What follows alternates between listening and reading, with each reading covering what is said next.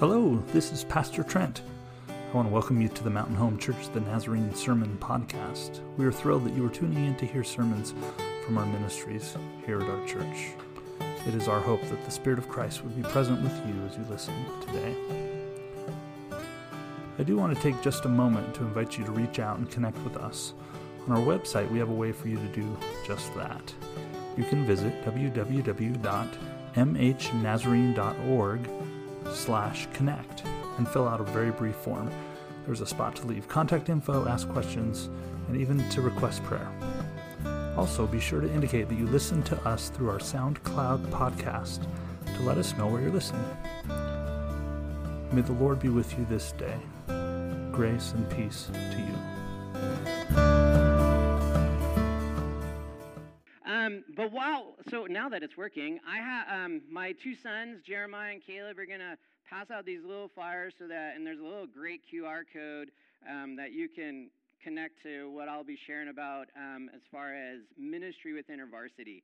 Um, so if you don't mind receiving one of these, you, it, there's no obligation to receive a piece of paper. You, if you end up not wanting to like um, do anything on this piece of paper except doodle, totally fine. It's scrap paper. It, but it is a quick link to my site, my personal site, would actually then lead you to all the ministries that I'm a part of with InterVarsity. So, as was mentioned, I'm the National Director for Church Engagement and Resourcing with InterVarsity, and that's I serve as National USA um, region, um, so or nation, because we are broken up into regions globally. We are a global organization. We're a parachurch organization. So we know, and the reason why we have church resources is because we know we are not the church.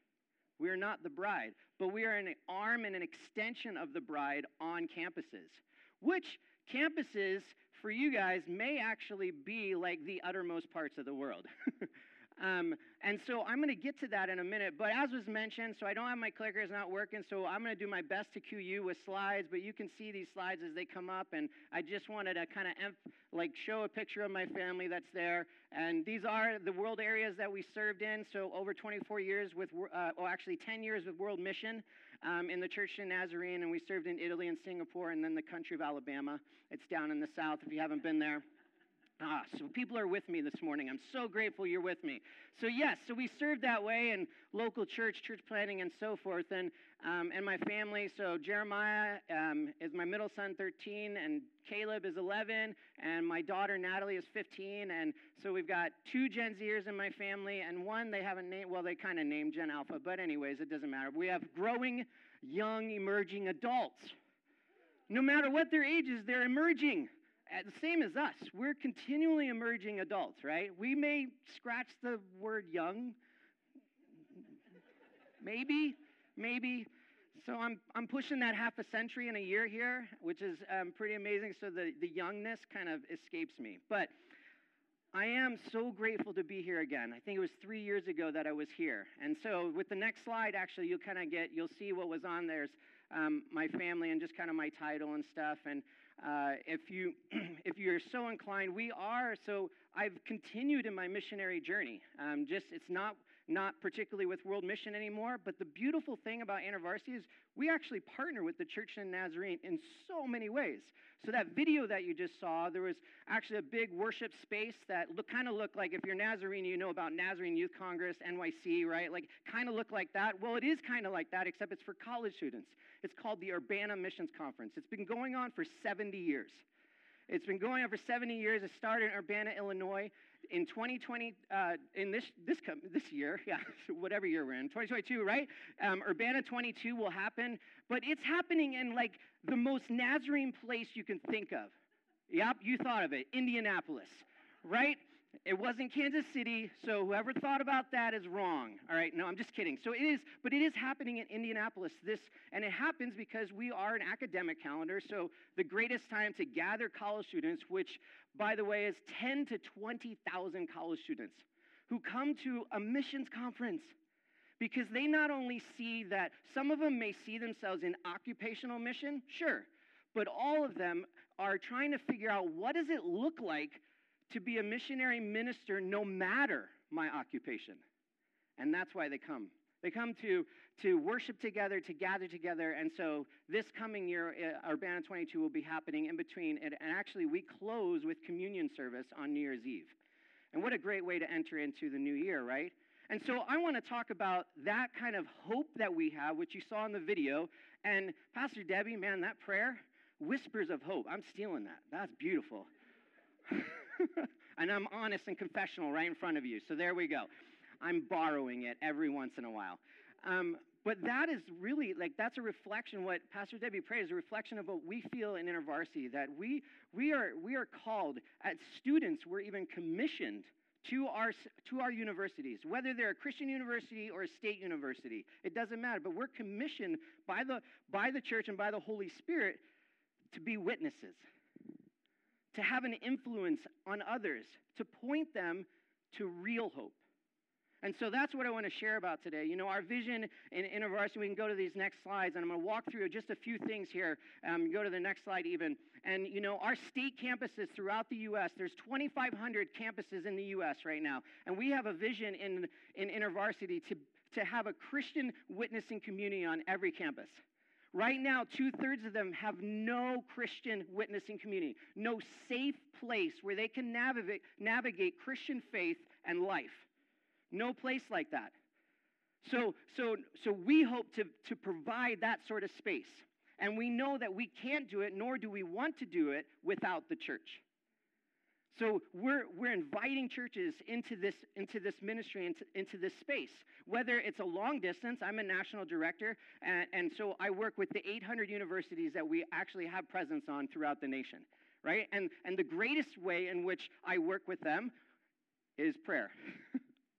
right? I pray for our churches. I pray for our people that would be engaged in that. And so our campuses make up, this is our makeup on state campuses throughout the U.S. And, and, and right now we're at, at, at 53%, actually, this is just a little bit old, 53% majority in non-white. And so our students live in multicultural, multi-ethnic, multiracial, um, intergenerational spaces all the time. This is the world in which they live. So these are not just issues for them. This is their friends and names and neighbors and roommates and people. And so um, the fastest growing demographic in the, in the US and on campuses right now is mixed race kid. I'm a mixed race kid. So if you ever wanted to know what a six foot white dude and a four foot 11 Puerto Rican woman look like, yeah, he, yeah, here's an example. All right, so there, you're so with me. I love this, right? Um, but yeah, so, but but mixed race kids deal with deal with this this issue the moment they wake up right? And how do we navigate that faith and life conversion that happens simultaneously at every moment of every day? Not only in our own lives but how do we pray specifically for students that are navigating this in their spaces?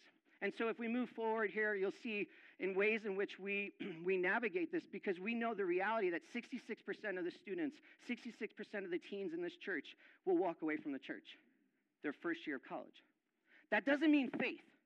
Now, hear me, that doesn't mean faith because we all have faith in something. We, we all do. Everybody in the world has faith in something, whether it's their self or the chair they're sitting on or in Christ. Right? And so we know we want to help students. We want to change that because the number one reason students walk away from the church, this is the number one reason from Fuller Institute, Youth Institute, Kara Powell. Number one reason is they feel abandoned by the church. Abandoned. And so, how do we, in these spaces that currently exist right now in InterVarsity, how do we help students not feel abandoned? How do we help them feel welcomed? How do we help them feel loved? How do we help them feel seen, heard, and known? Because that's all of our deepest desires is to be seen, heard, known, and loved. And so we're, we're asking the church to partner with us in this. And so if you move to the next slide, here it is. 2,500 campuses throughout the U.S. make up about 20 million in a population. 20 million. So let's just be crazy right now. Let's be really crazy. Let's imagine 1 million of those students saying yes to Jesus. What? All right, you want me to go even more crazy, right? Because we're Nazarene, we're holiness. What if 10 million, 10 million of those students said yes to Jesus? Imagine what would happen not only in their life, and on their campuses, but in the world. All right, let's be let's just be like kind of like Paul because we're going to get to him in just a second here. Let's imagine that all 20 million have an encounter with real hope, with the Christ. Imagine what could happen. Paul even comes up to that later on in Ephesians, right? 3:20. That God could do imaginably more than we could ever ask, right? Or greater than we could ever ask or imagine. That God could do greater than we could ever ask or imagine. So why not we pray for it? Why not we pray that 20 million students would encounter? If we add faculty and staff to that, that's another 4 million in population. 24 million on campuses in population throughout just the US. I have great hope because I believe in real hope. So that's where we're going right now. If we go to the next slide, you'll see some of the ways in which we live this out on our campuses. Discipleship is central to who we are as InterVarsity, and we believe it should be central to the Christian life. So, yes, we are very evangelistic. You saw that in the video. But we quickly move them because we want them to be in a space where they can navigate faith and life. And we understand the realities of who we are as human beings. And that every single one of us, as, as Scripture tells us in the very beginning of the Scripture, that we are all, every single one, is cre- created in the image of the triune Father, Son, and Holy Spirit, God. And this is a beautiful thing, but it's also a thing that we have to navigate in, in our everyday, ordinary lives. And so we move forward on the slides there, and we, we, we see in how we live out in different ways in our own particular spaces. Um, but then we gather as, like I said, at Urbana, but also in our what we call our large group gatherings, which would be similar to like a Sunday worship service. You have small groups, or you have youth group, and you have children's group, and then you have adult small group, whatever, and you gather together on Sunday because we believe in that as well. And so, and that's how we live it out on campuses. And so, with these, I'm inviting you to learn more about that. I'll drop a little bit more about InterVarsity throughout the sermon, but I want to, but but for us at InterVarsity, we we honestly we look at Scripture to find ourselves in the story, right? Because we know that we will find ourselves in the story of God because it's ever being written. So we want to jump to Acts 26 now. I think the next slide is just a, a holder. Yeah. Oh, I can come back to that. Um, actually, no, you know what? Because this leads perfectly into what Paul is talking about. And that you'll see on the bottom of that we really do need each other. And I had the blessed opportunity for four years to sit across, or longer than that over the phone, but four years to sit across the, at once a month with, um, with a mentor of mine who was 85 years old at the time. And, and he wrote a book called um, We Need Each Other. We really need, need each other. Um, and, and, and, and I believe that wholeheartedly. And he would say that to me not only, um, Tim, do I need you as an 85 year old, you would say that to me as a 40 year old, but you need me. And we need those younger than us. And you need those students on your campus that I was, I was, I was chaplain at Point Loma. And, and those students need you. And the church needs one another. We really do need each other. And I believe that in Acts, we get a beautiful picture of this. We get a beautiful picture of, of, of, of how we are to live out this belonging to one another, this reality that we are better together in Christ. Not uniformly, not unanimity, but in unity. Not all looking the same, not all being the same, but all being united in Christ. And, and so this is the early church trying to figure that out, right? That's the book of Acts, trying to figure it out. And so we jump all the way to Acts 26 and we get this testimony by, by someone who, who wasn't in unity with the new believers, but then became in unity with the new believer. And I believe it offers us a vision of hope for us, for the church, for us as, uh, uh, as InterVarsity on campuses, and for us as the global bride. I think Acts 26 describes a beautiful vision and testimony of how we really do need each other in order to point to hope. Not just to need each other for need's sake, but to point beyond ourselves to real hope. A hope that's compelling and that's transformative, no matter the circumstances of our lives, and no matter at what point of the journey we are in becoming because we're all in the art of becoming. We're becoming someone. and that's shaped by a lot of things. And I think Paul talks about that. Paul shares his conversion story in 26. We didn't read it earlier. I encourage you to go back and read the entire chapter of 26 um, because it's his conversion story, which you may be familiar with, you may not be familiar with. But we, we kind of um, uh, skipped a portion of it right there um, in, in the middle of the passage. We skipped it. And, and some of you can relate, if you know Paul's conversion, story, some of you can relate to his 180 conversion story. I, I can't. I grew up as a, I am still a recovering pastor's kid, right? So I grew up in this kind of like, uh, this ongoing becoming of recognizing Jesus in my life and, and, and surrendering at different points in my life. Still today, this morning, surrendering, right? And I think that's the, that's the beautiful, beautifulness of, of Christ being with us and, and recognizing hope that we can, that we have hope that we can actually surrender more and more in our lives. But, but, and so I, I didn't grow up like in Paul's Paul's conversion story. But either way, he recognizes his past as a part of who he is, and he declares, I am a Pharisee. See, he recognizes that, that his past is important to who he is in the present, but that's not all who he is. The past doesn't define all who he is, it's not where his central identity lies. His identity was tied to a hope now, a new hope, an incredibly transformative hope that shaped who he was still becoming like you and like me and like the students on campuses. Someone, as he said, who wasn't, and we read this, kicking against a spear. So if you don't understand that, it's a Greek proverb. It means that, that he, he wasn't hurting himself. I think we do that a lot in our day and age, no matter the day and age. we take a lot out on ourselves, we hurt ourselves in different ways. But this new hope was transforming him in a way that he didn't have to do that any longer. Instead, he, he recognized that he could be someone or become someone that was a flourishing redemptive agent of Christ. And as he testifies, and we read it, it was the very last, word, uh, very last verse that we read this morning, that, that he could be redemptive agent of Christ even in chains. See, this hope that we believe in in InterVarsity and the hope Paul speaks about um, in verses 6 through 7, because of the hope and the promise of God, that the promise God gave our ancestors, that God raises the dead, see, this is the hope. It's not just some idea for Paul or some philosophy or some help advice, self-help advice. No, it's more than that. It's, it's more transformative and life-shaping than that. It's more real than that. Paul declares this I consider myself especially fortunate that I stand before you today as I offer my defense. Today I am standing trial because of the hope. Seriously? It's fortunate that he's in prison, that he's in chains? He considers that fortunate. Or does he consider the opportunity, no matter what it is, fortunate? Because he can point beyond himself and his circumstance to real hope. See, seriously, in, our, in, uh, in my own life, I think about this. Who in their right mind, who in, uh, like me in my right mind, would I consider it an opportunity to witness to such a hope while under trial? In front of kings or generals or a judge? or in prison or facing death? Would I consider it fortunate?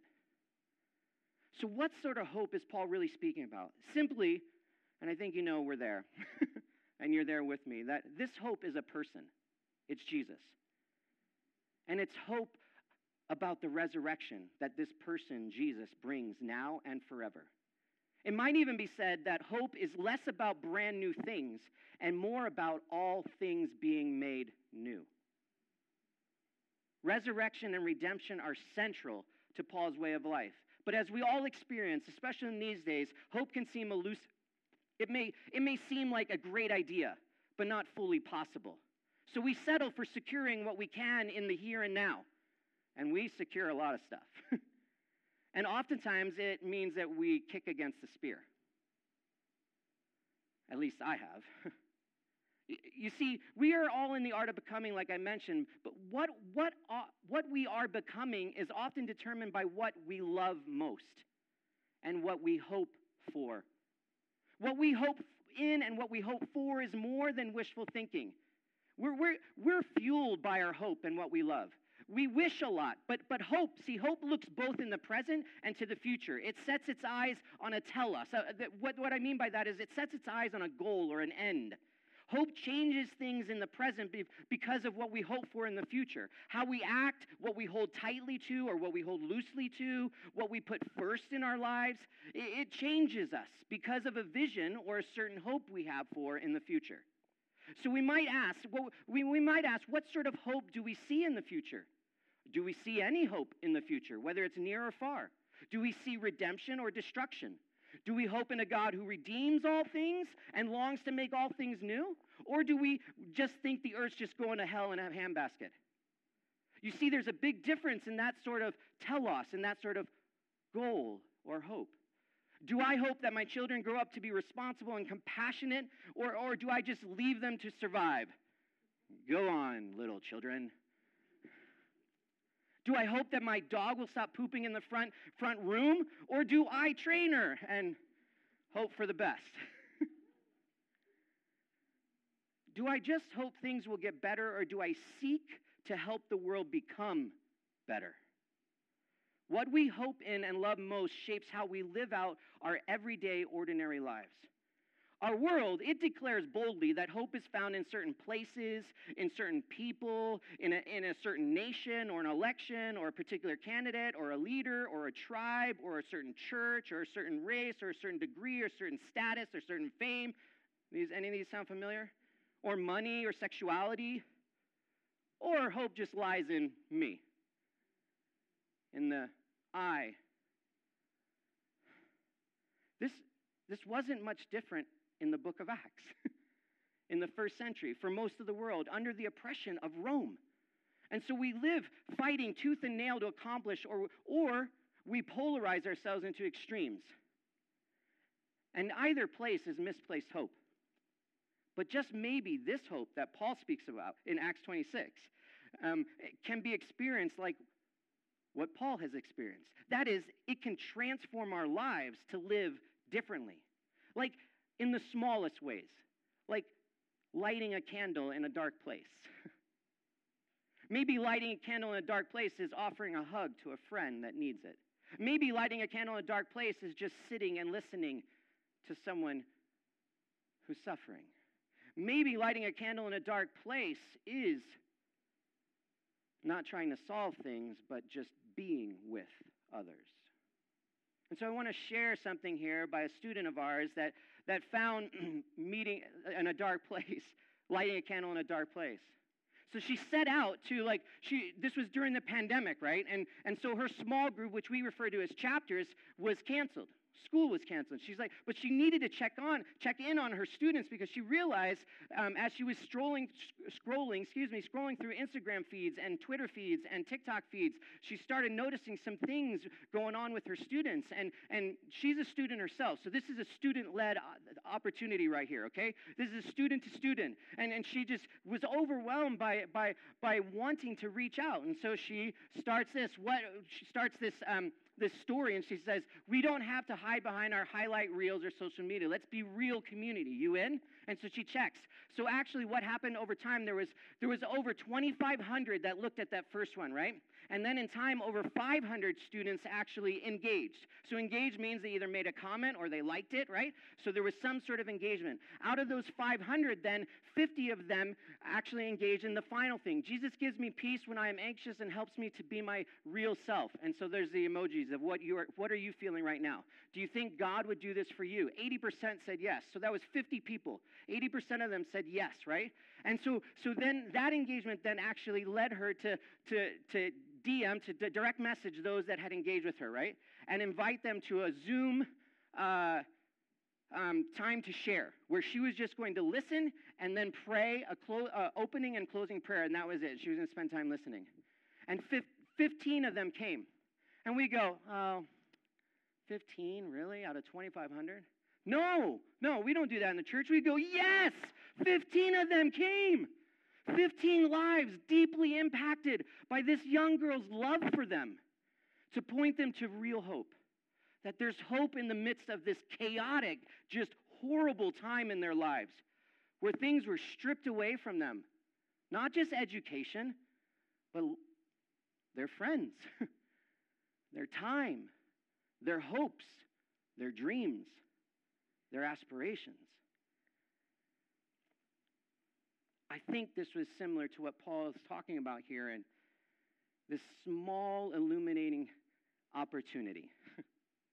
However, a lot of times in our lives, and we can skip to the next slide and just have that holder there. A lot of times in our lives, hope is set aside or given up on. I mean, I've done it in my own life. Our society does it too.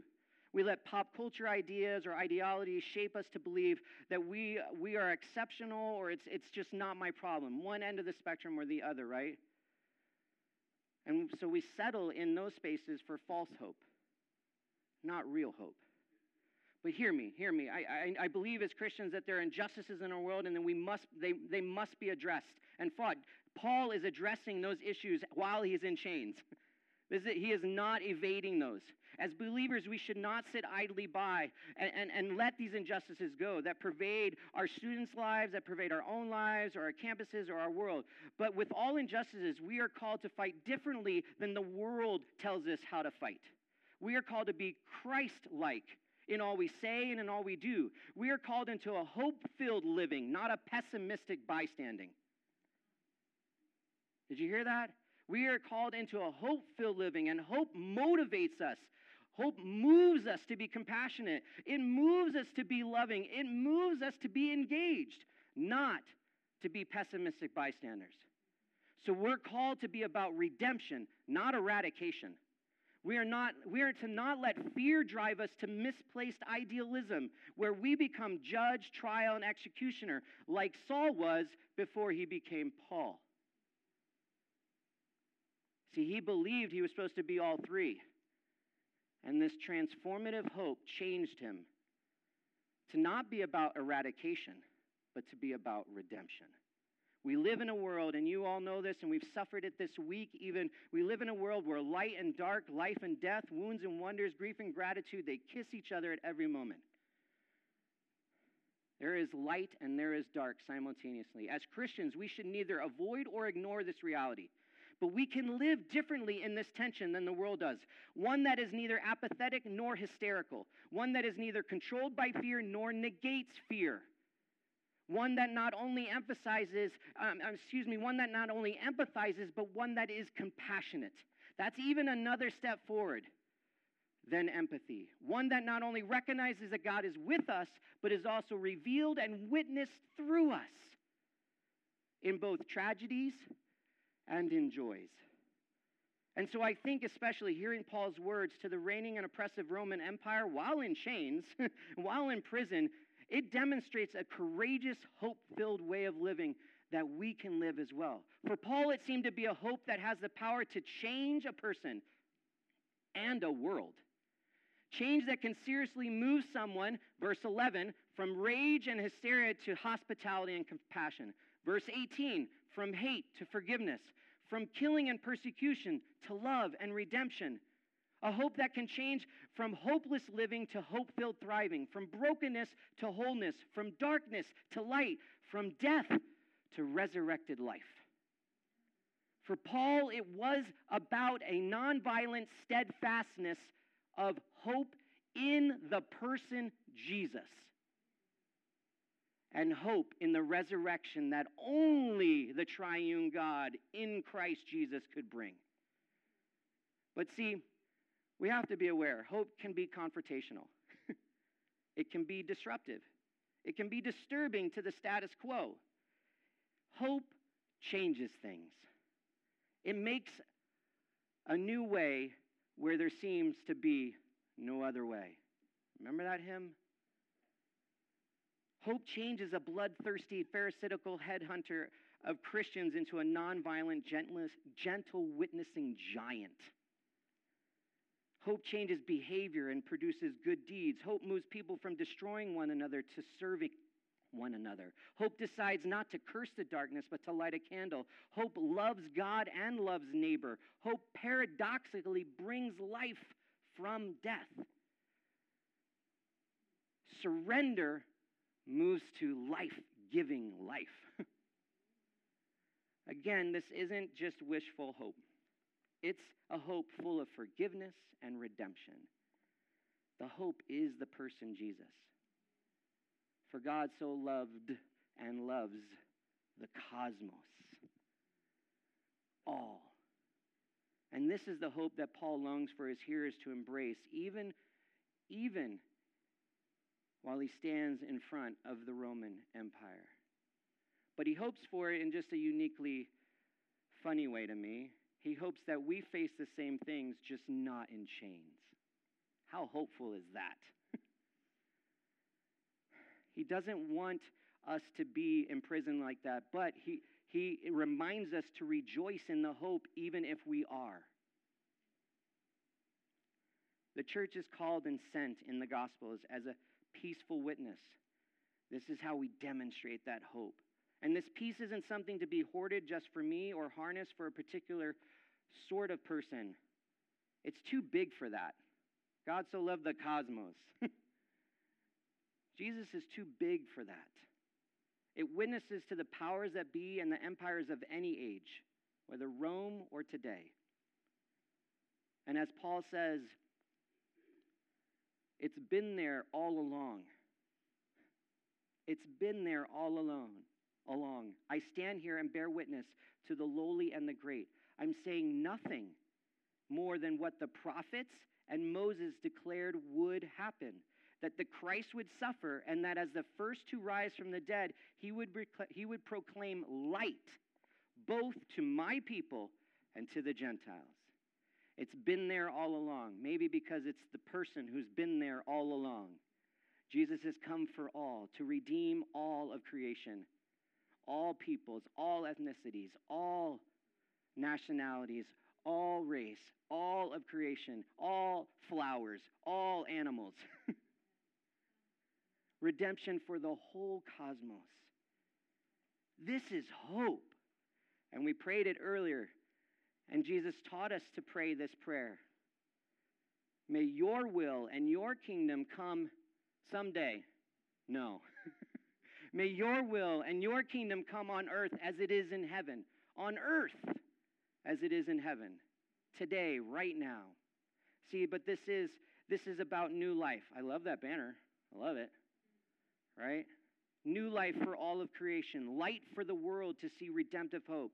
Not brand new things, I think that's important for us to understand. Not brand new thing, but all things being made new. This is a subversive message about true power and true freedom, found in confession, found in surrender, found in forgiveness, found in serving. And that's paradoxical to the world. but, but Paul truly trusted and believed in this hope this real person, Jesus. Finally, last thing that I'm, I'm reminded of as I think about this, and I, I, I don't know if you guys are C.S. Lewis fans or not, but I'm, I'm an incredible, huge geek when it comes to Lewis, especially um, his novels. And, and so I'm reminded that over and over again um, in the Chronicles of Narnia, over and over again, when we encounter Aslan, we're reminded by one of the characters um, that, that it says this actually in the last battle. It says this. He's not, a, it says it in the, in, um, in the Lion, Witch, and the Wardrobe too, but he's not a tame lion. And in the last battle, it quotes like this We live between the paws of the great Aslan, between the paws, and he is no tame lion. You see, he's wild, big, and yet one whom the children can trust and obey. For they knew even if they could not see him all the time, he was with them all the time. And for the children, living between the paws of Aslan was the most beautifully dangerous and yet most wonderfully peaceful place to be. It is dangerous to be a Christian. It takes courage to push back on a status quo. but we don't do this alone. Acts paints a beautiful picture for us that Paul can stand in front of death, even, in front of the powers that be, with a hope that is transformative because the Holy Spirit is with us. The Comforter has come, the Comforter has been sent to enable us. So, for Paul and for Lewis, this is kingdom hope. Kingdom hope requires trusting, but trusting that produces a flourishing humanity. And this is righteous hope. And what I mean by righteous is right relationship with the Father and right relationship with others. And righteousness is transformative. and this is hope for all. In the joyful times, absolutely. And in the sorrowful times, most definitely. This is real hope. It's Jesus the Christ. Hope can be lived out because hope redeems, because hope restores. So let's become a hope filled, hopeful people in Jesus the Christ.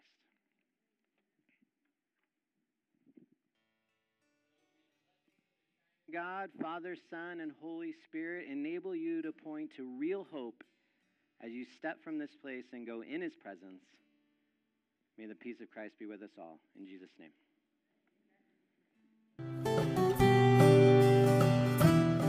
Thanks for joining us today on the Mountain Home Church the Nazarene podcast. Don't forget to visit us at mhnazarene.org slash connect if you'd like to connect with us, and have a great week.